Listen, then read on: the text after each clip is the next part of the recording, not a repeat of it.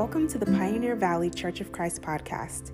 Here we will have a collection of sermons, conversations, and other inspirational material to help you grow in your walk with God. We hope you enjoy.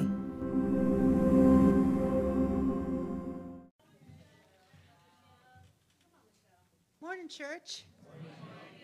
I was asked to share some thoughts about my relationship with Jesus and his death on the cross. Right now, I'm reading a book by Louis Giglio called Don't Give the Enemy a Seat at Your Table. Some of these ideas come from that book.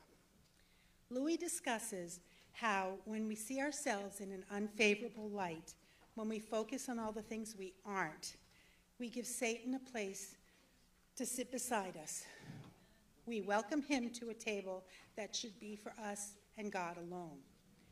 Our identity is from God. We are chosen, forgiven, worthy, heirs with Christ.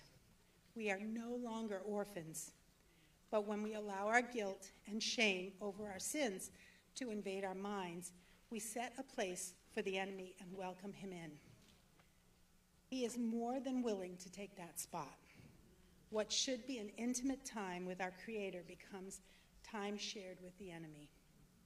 At the Last Supper in Mark 14:30, Jesus tells his apostles that one of them will deny him three times before the rooster crows. Peter is quite vocal in saying he never will. Yet a few hours later, in the courtyard at Caiaphas' home, Peter denies even knowing Jesus over and over. When the rooster crows, Peter is crushed.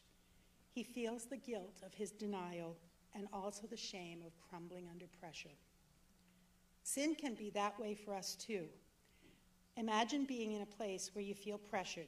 You might be tired, hungry, scared, stressed, and your choice is to either step toward Jesus or away from Jesus. It might be easy to say, I don't know Jesus, or I'm not a Christian, or I'm not following him right now but it is far, far better to run towards Jesus and not let the enemy take a place at your table. After denying Jesus, Peter was crushed. He knew what he had done and how he sinned. He thought there was no way back. Luke 22 62 said, He wept bitterly. After all this, Jesus went on to be crucified, and three days later, his body was no longer in the tomb. When the women told Peter, he ran there to see for himself and only saw strips of cloth in the tomb. He did not understand what had happened, and so he hid. I was a disciple for quite a few years when I let myself, in my sin, be convinced that I didn't need Jesus anymore. I turned away from walking closely with him and actually tried to hide from Jesus. Anyone who has tried knows it doesn't work. Jesus is the master at playing hide and seek. Anyway, I let the enemy sit at my table for far too long before I let myself hear the voice of the Holy Spirit calling me back. I started spending time with disciples again, repented of those sins, and came back into a close relationship with Jesus. He made sure Satan was no longer sitting with us. Now let's go back to see Peter. One night, he and a few other disciples decided to go out fishing. They tried all night to catch fish with no success. Peter turned his back on the commission Jesus gave him to fish for men, Matthew 4:19. In that commission, Jesus told Peter that there was a plan and a purpose for his life. Peter ignored all that and went back to his nets to catch fish, his old way of life. Peter felt the shame of his denial and did not know how to get restored. He was seated at the table with the enemy. At daybreak, Jesus stood on the beach making a fire. He knew what Peter and the others were fishing for and yelled to them, asking if they had caught anything, knowing full well they hadn't. Basically, he was saying, How's that working out for you? Jesus told them to throw the net on the other side of the boat. Don't you think they tried that? They were experienced fishermen, after all. What was different this time? Jesus was behind that statement.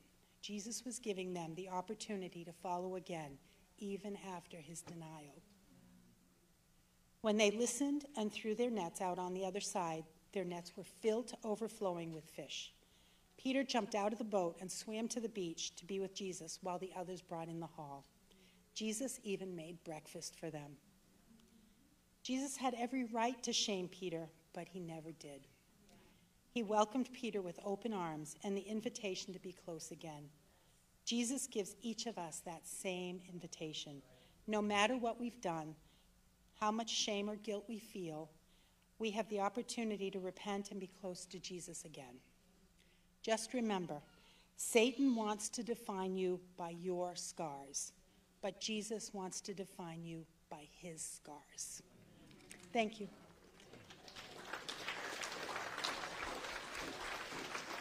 I'd like to pray for communion. Dear Holy Father, we thank you so much for allowing us to be close to you. You are our creator. You want us to be close. You want us to live a life that is good and holy. Help us to see that that's the right way to go. Help us to um, be close to you in all things, to repent quickly when we sin, and to just not allow that enemy to sit with us. Father, we thank you for giving us communion and allowing us to share in the death, burial, and resurrection of your Son. And it's in his name I pray. Amen. Amen. Wow, that was that was incredible. Thank you so much, worship team, for leading our worship. Wasn't that really amazing to think? And how could you not think about what a great God, what a great God we have? Amen. So, uh, but I didn't even know it was the first day of spring. I uh, was reminded of that.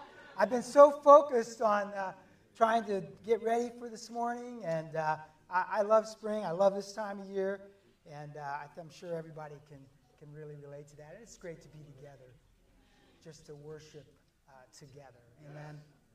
I'm going to talk uh, this morning about meetings. I know everybody is uh, probably really curiosity peaked on that one. Meetings. I mean, meetings are definitely a fact of life, aren't they? You know, we have all kinds of meetings on the job, at school, with teachers, with, you know, maybe our financial planner, or, uh, of course, in the church, we have a lot of meetings. And though they've changed quite a bit, I dare say, over the last year or so, uh, recently, they're, they're always going to be important. Meetings are always going to be important. And uh, there are some famous meetings which were very consequential that, that I'll just relate, just to kind of set up as an intro. Uh, in 1971, Steve Jobs and Steve Wozniak met when Wozniak was in college and Jobs was still in high school. And the two bonded, you know, over their shared interests and went on to co create one of the most revered, influential brands in technology Apple, Apple Incorporated. During World War II, another famous meeting, Joseph Stalin, Winston Churchill, and FDR, Franklin D. Roosevelt, uh, the so called Big Three, they met in Iran in 1943 at the famous Tehran Conference. And during that meeting, many important decisions were made uh, regarding military strategy for World War II. In fact, it, it led to the Americans' commitment to launch Operation Overlord in May 1944, where uh, U.S. invaded northern France. In 1928, in Pennsylvania, Hershey, Pennsylvania, chocolate. chocolate meets with peanut butter. The Reese's peanut butter cup is created. You know, these are famous meetings, aren't they? Looking back in history, that these are meetings that had really profound worldwide impact. And you might be thinking, okay, I don't relate to what you're talking about here at all. I mean, there's no way I could ever or would ever be in a meeting of such import, of such world impact, such an impactful meeting. But I would say, as insignificant, or as, I'm sorry, as significant as the impact of these meetings were, and they were profound, right? They did not have the spiritual, life giving impact of the meeting that I'm going to talk about today. Today, for a few minutes, I want to talk about a meeting, a meeting that is awaiting for you and me, the most important meeting we'll ever have in our lives. And this uh, following our theme of deepening our roots uh, by worship, as Sajin talked about on Wednesday. So, in reading through Exodus a few weeks ago, I, I started reading about, you know, the fascinating, dis- inspiring description of the tent of meeting or the tabernacle. The Israelites were instructed to assemble this tent of meeting prior to going into the promised land. We first learn of the tent of meeting in Exodus 25, and there are over 250 references in the Bible to this mobile structure, this tent, this literal tent. And, uh, and, and actually up through 1 Chronicles 6, where we read about Solomon actually building the temple in Jerusalem, which, of course, replaced forever and for all time the, the, the mobile structure, the tent of meeting. And it wasn't needed anymore. And there's so many things that, and you read through the tent of meeting, you do, I encourage you to read, it's a, it's a great study. There's so many things that happen at the tent of meeting. Um, so many details about its construction, the management of, of the, the tent. It's an amazing, and like I said, a, rich study all on its own. You know, for one, Moses met God there, right? He, he went to the tent of meeting to meet God.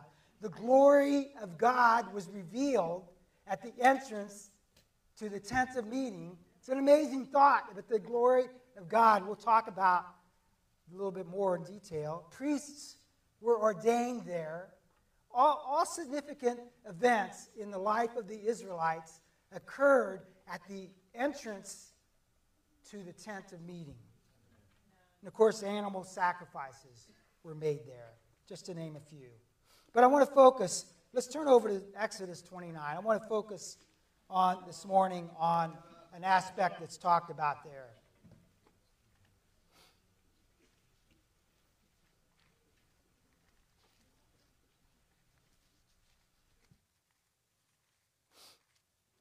Exodus 29 and verse 42.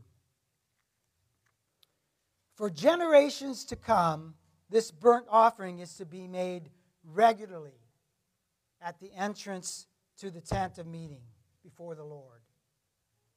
There, there I will meet you.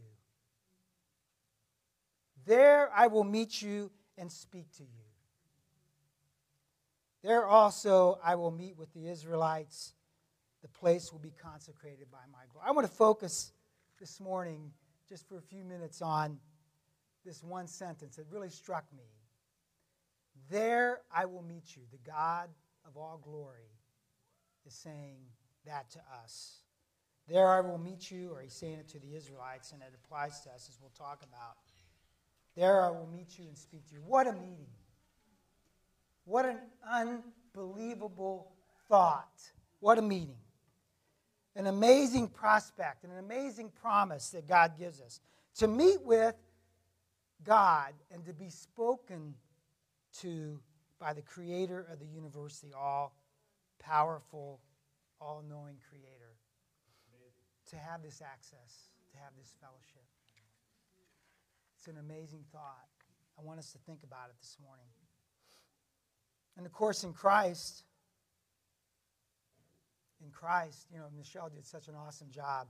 Appreciate her bringing us to the cross, talking about what Jesus did for us the death, burial, and resurrection. She shared so vulnerably and just appreciated that so much. But in Christ, meeting with God is not relegated to, to one location, to one structure. praise, praise God, right? Praise God. We have such unbelievable freedom to meet with God. So much latitude in our worship, in our being rooted in our relationships to God. And I want to talk this morning about really the tent of meeting, but make some applications to our situation in that freedom. We can learn some spiritual truths, some practicals for our own lives from the descriptions of what happened with the tent of meeting. And I'll focus on three, three of those in our time this morning. The three points we'll talk about are committing, inquiring, and worshiping. Committing, inquiring, and worshiping. Amen. Now let's turn over to Exodus 25. We'll start with the commitment here that's being made. Commit, committing. Amen. So, Exodus 25, starting in verse 1 there. The Lord said to Moses, Tell the Israelites to bring me an offering. You are to receive the offering from me from everyone whose heart prompts them to give. These are the offerings you are to receive from them gold, silver, bronze, blue, purple, scarlet yarn, fine linen, goat hair, goat hair, okay, uh, ram skins dyed red, and another type of durable leather, acacia wood, olive oil for the light, spices for the anointing oil, for the fragrant incense, and the onyx stones, other gems to be mounted on the ephod and the breastpiece. Then have them make a sanctuary for me, and I will dwell among them. Make this tabernacle and all its furnishings exactly like the pattern I will show you. He's asking for an offering from the Israelites, right? He's asking them to sacrifice, and no small things. I mean, gold, silver, you know, jewels. Uh, yeah, goat hair. That's right. Wow.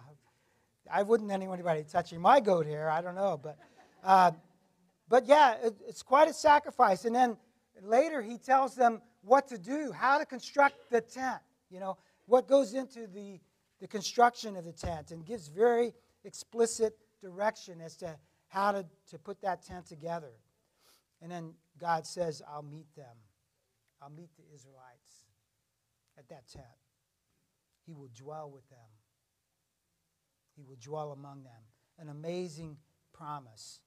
But God is directing His people to provide the raw materials, isn't He? He's asking them to sacrifice in order to build the place where they're going to worship Him to commit to donating from their possessions the material for the construction of the tent. And that's, that's kind of an interesting. Could, because God, could God not fabricate the structure? I mean, out of his, his own creative nature? he surely could. Or could God have not designated some awesome natural uh, feature as a place to meet him? Like he did with the burning bush? I mean, Man didn't have anything to do with that, right? He could have done that.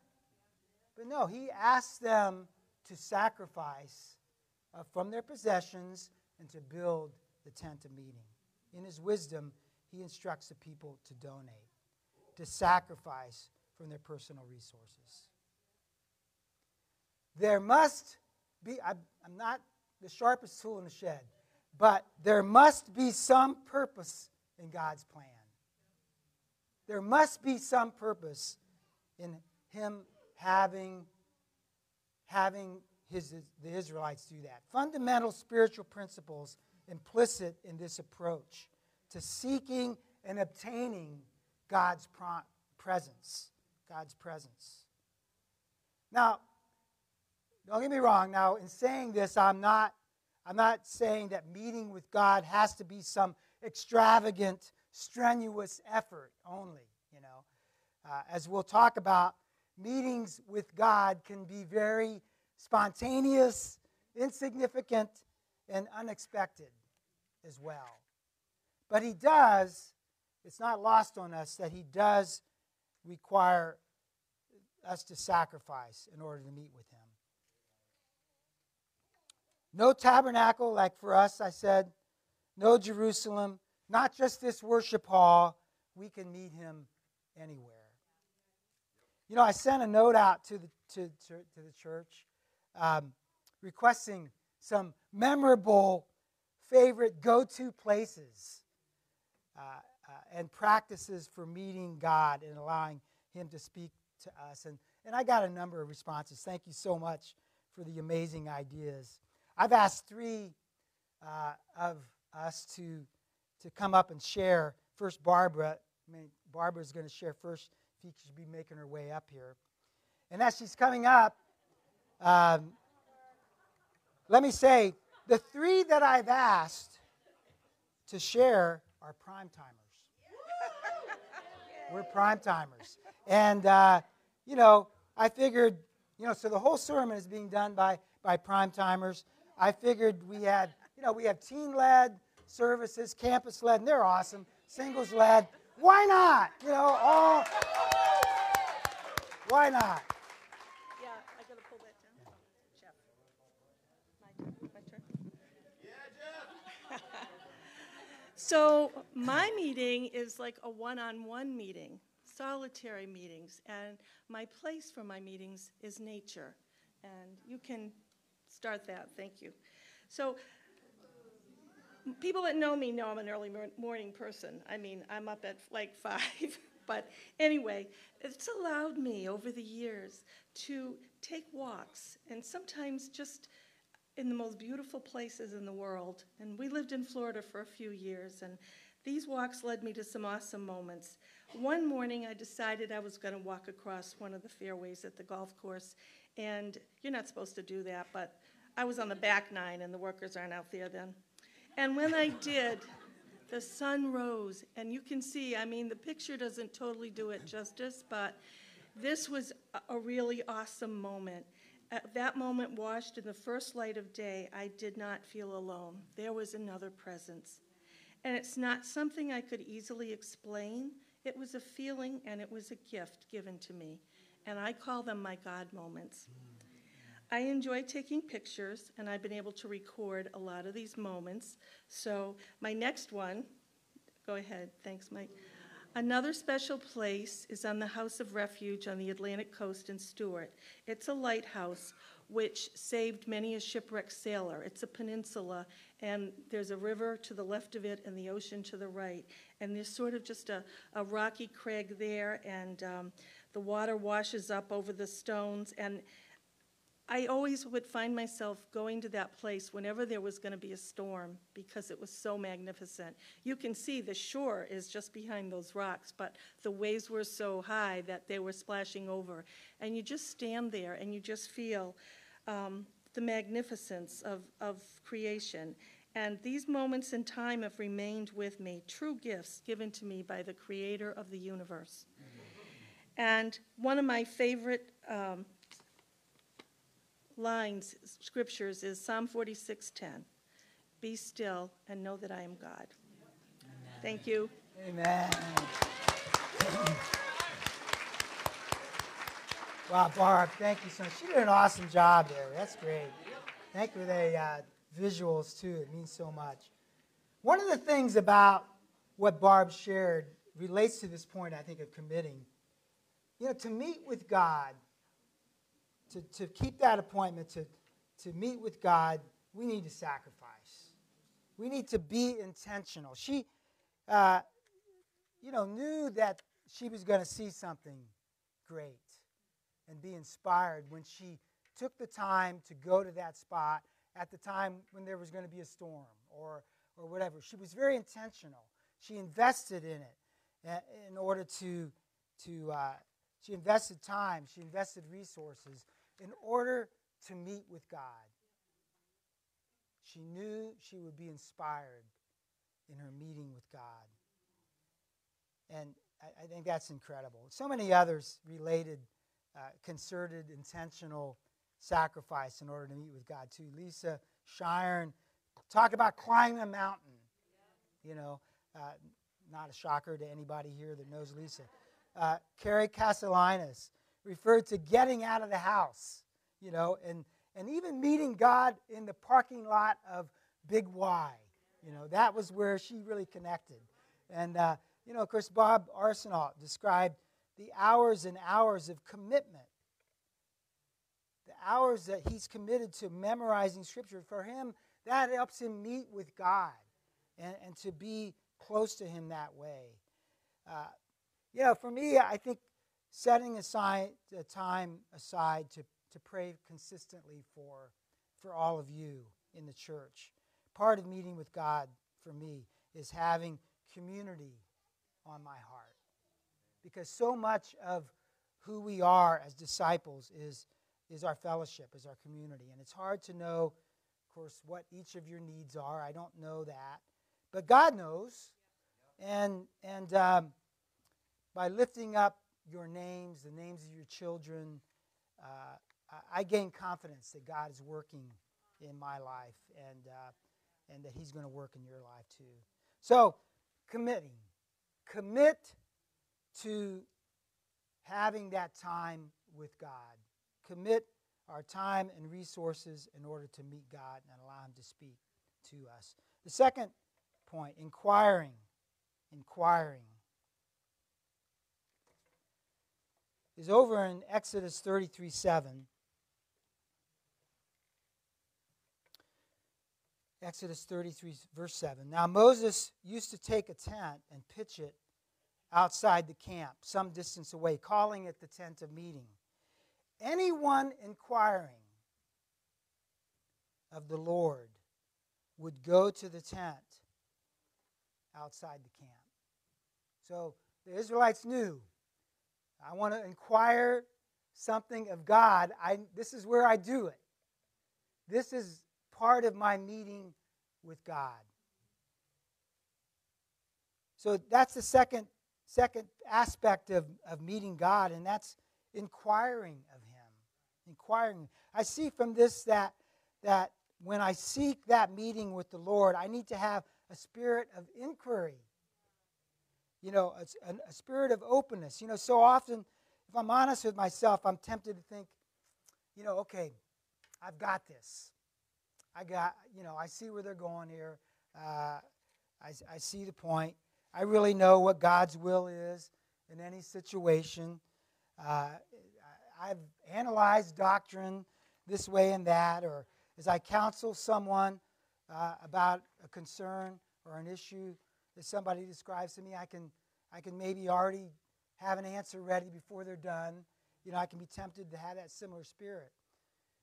and some of you might have even heard me describe the journey that God took me personally on, but us as a church, uh, uh even on our studying the women's role in the church uh, in the assembly. I shared this in the summaries of our studies of that topic I hadn't previously done a thorough job, honestly, on studying this important topic. And uh, I, I, hadn't sought out a lot of advice or, or tried to obtain the perspective of other people thoroughly. And submissively, most of all, most of all, submissively inquired of God. I mean, that sounds so simple, I know, but just simply inquiring of Him when I meet with God, as at the tent of meeting, I need to I need to inquire. I need to have a spirit of inquiry. I'm going to ask Carmen to come forward now. Carmen, Carmen's going to share, and, and I really feel like it's opened uh, this. This uh, God has opened my eyes to what some of you obviously regularly. Come on up, Carmen some of you regularly practice in your meetings with God. Like even we sung earlier uh, in the KJV in Matthew 7 ask and it will be given. Seek and you will find. Knock and the door will be open. Such a common, you know, on the top of our head scripture, but so, so critical for us to inquire of God. Carmen's going to share a little bit about her personal closeness. Well, my personal closeness with God, meeting with God, it's in the mornings. When I wake up, first thing I say, Good morning, Daddy. Thank you for waking me up and giving me a new day. And then I would get down on my knees. And that's where I would meet with God, commune with Him, I would talk with Him. And when I'm done, I always, always sing a song for Him. And my song goes like this I love you, Lord, for your mercies never fail. All my days I've been held in your hands. From the moment that I wake up till I lay my head, I'm going to sing of the goodness of God. Cause all my life you have been faithful. And all my life you have been so, so good. With every breath that I am able, I'm going to sing of the goodness of God. And that's how I spend my time with God in the morning.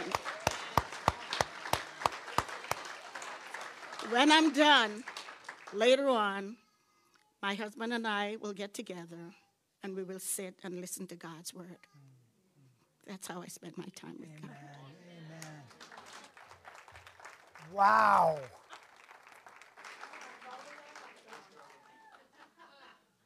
Wow. Hey, who didn't have goosebumps, you know, during that or a tear? That's amazing. Thank you so much, Carmen. You know, another amazing examples. I Jenny Hammond shared uh, in, in a note how she strives to be silent. She strives to be silent in God's presence, to allow space for God to speak. She states, I open myself up to his presence, admit my need for him, invite him to come with my spirit, and, and speaking uh, and being, having the spirit of, speak, your servant is listening. Wow, that was really impactful. Jennifer McCormick and Anna Starozik also mentioned being completely alone, quieting their minds, and being able to, to listen to God.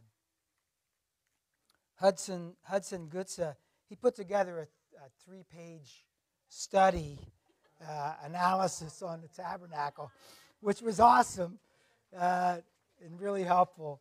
And some of his some of his points is that you know God wants to have a dialogue with him.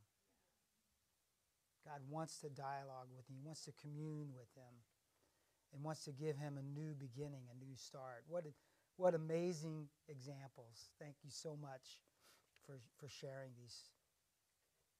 So you got committing, you know, sacrificing, being intentional. You got inquiring and asking of God.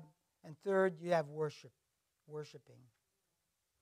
And as, G, as teed up on Wednesday, worshiping God in all his glory is so integral to meeting with him. Look in Exodus 33.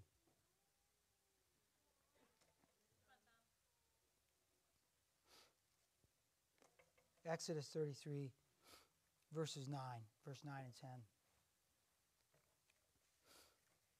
As Moses went into the tent, the pillar of cloud, the pillar of cloud would come down and stay at the entrance while the Lord spoke with Moses. Whenever the people saw the pillar of cloud standing at the entrance, they stood and worshiped,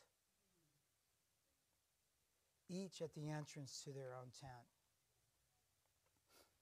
This next feature of the tent of meeting is that the glory of God would be visible.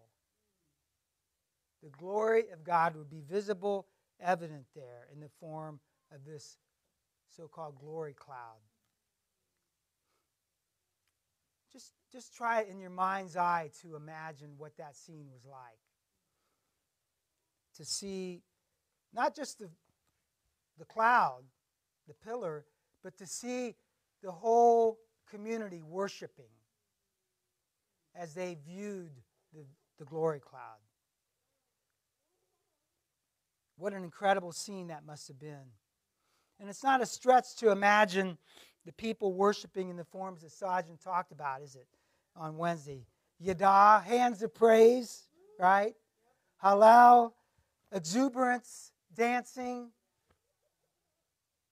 Barak, maybe kneeling. I'm going to ask Bruce to, to come up now. Uh, Bruce Miller. The visual demonstration of God's creation, the work of his hands, is an incredible stimulant, isn't it, to recognizing God's promise, or God's presence, I'm sorry, of his meeting, of us meeting with God. Bruce. Hi, I, um, thanks for being here. Uh, I think you can see God's presence almost anywhere. I mean, if you're looking for it. And I really believe that it's an attitude of gratitude. If you have gratitude in your heart, you're going to see God. Come you're going to see God everywhere.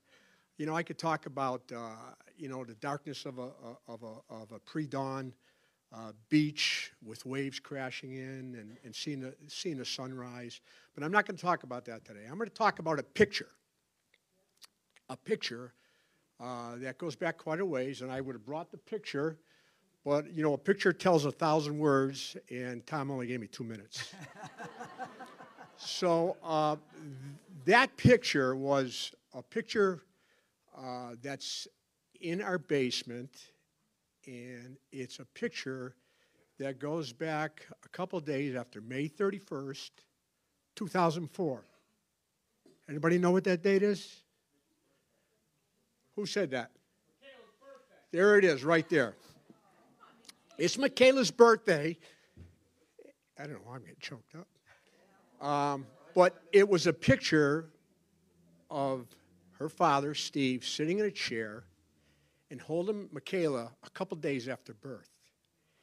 And he had his eyes so transfixed on Michaela because it was a miracle of miracles. My four year old older granddaughter, Jordan, was standing there beside Steve with her eyes just transfixed on Michaela.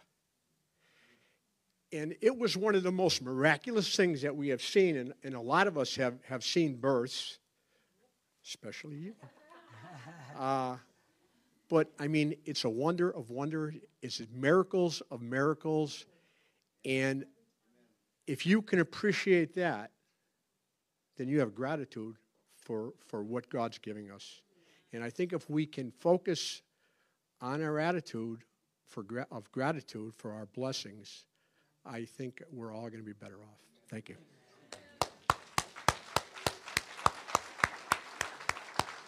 Wow. This is great. You know, Ed, Ed Connor also shared that he meets with God as he's holding a sleeping grandchild. Tanisha Luna, Donald Smith, they shared how focusing God's glory in his creation and nature helps them connect and listen to God, to be grateful, Bruce said, and to see things in perspective.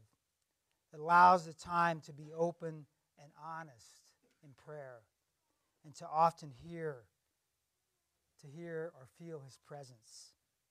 Amazing, isn't it?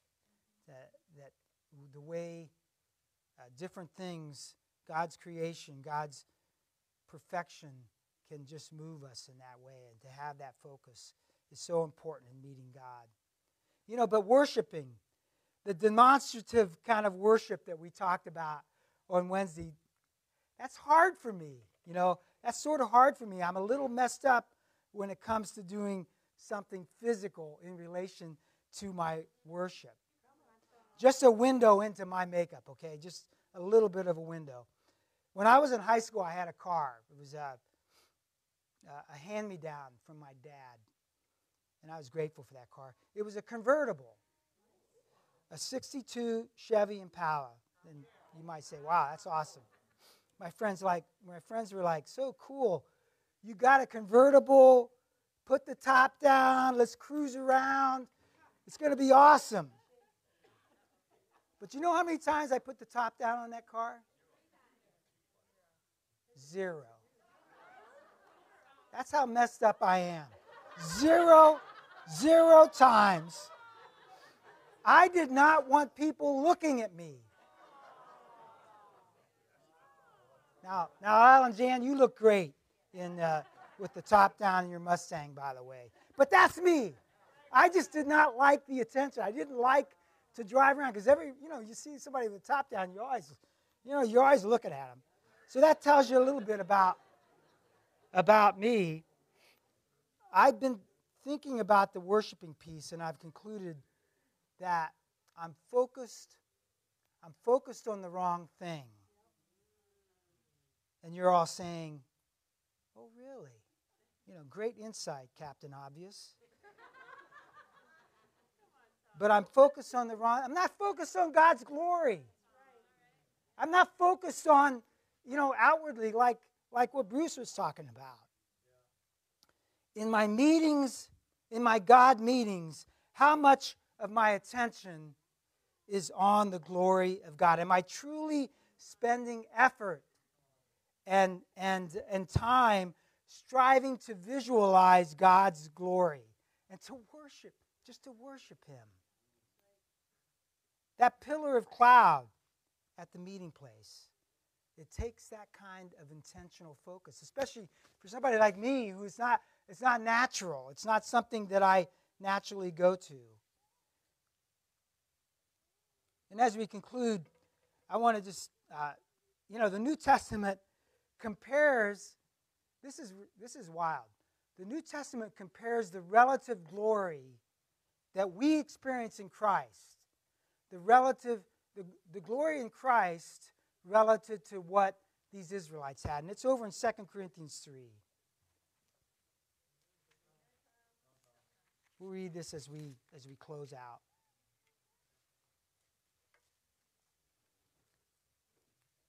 Second Corinthians 3, verse 9. If the ministry that brought condemnation was glorious, and it was, like we talked about, how much more glorious is the ministry that brings righteousness. For what was glorious has no glory in comparison.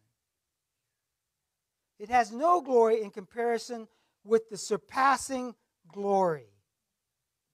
And if that, and if what is, was transitory came with glory, how much greater is the glory of that which lasts, the glory that we have in Jesus Christ. Amen.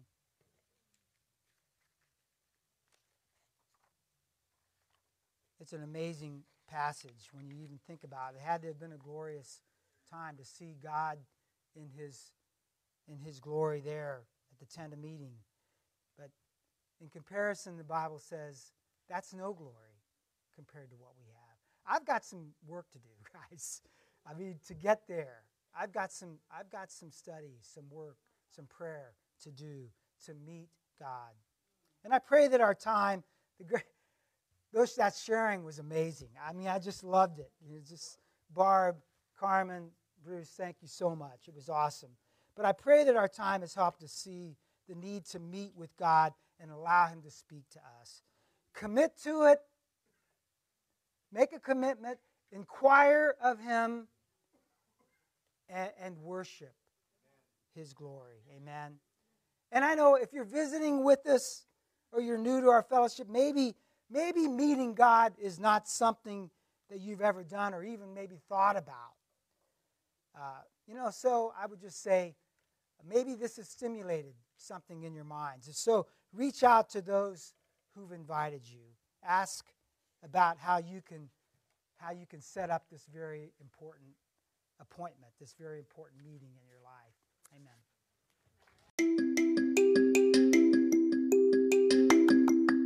This has been an episode of the Pioneer Valley Church of Christ podcast. To learn more about us, visit our website at www.pioneervalleycoc.org.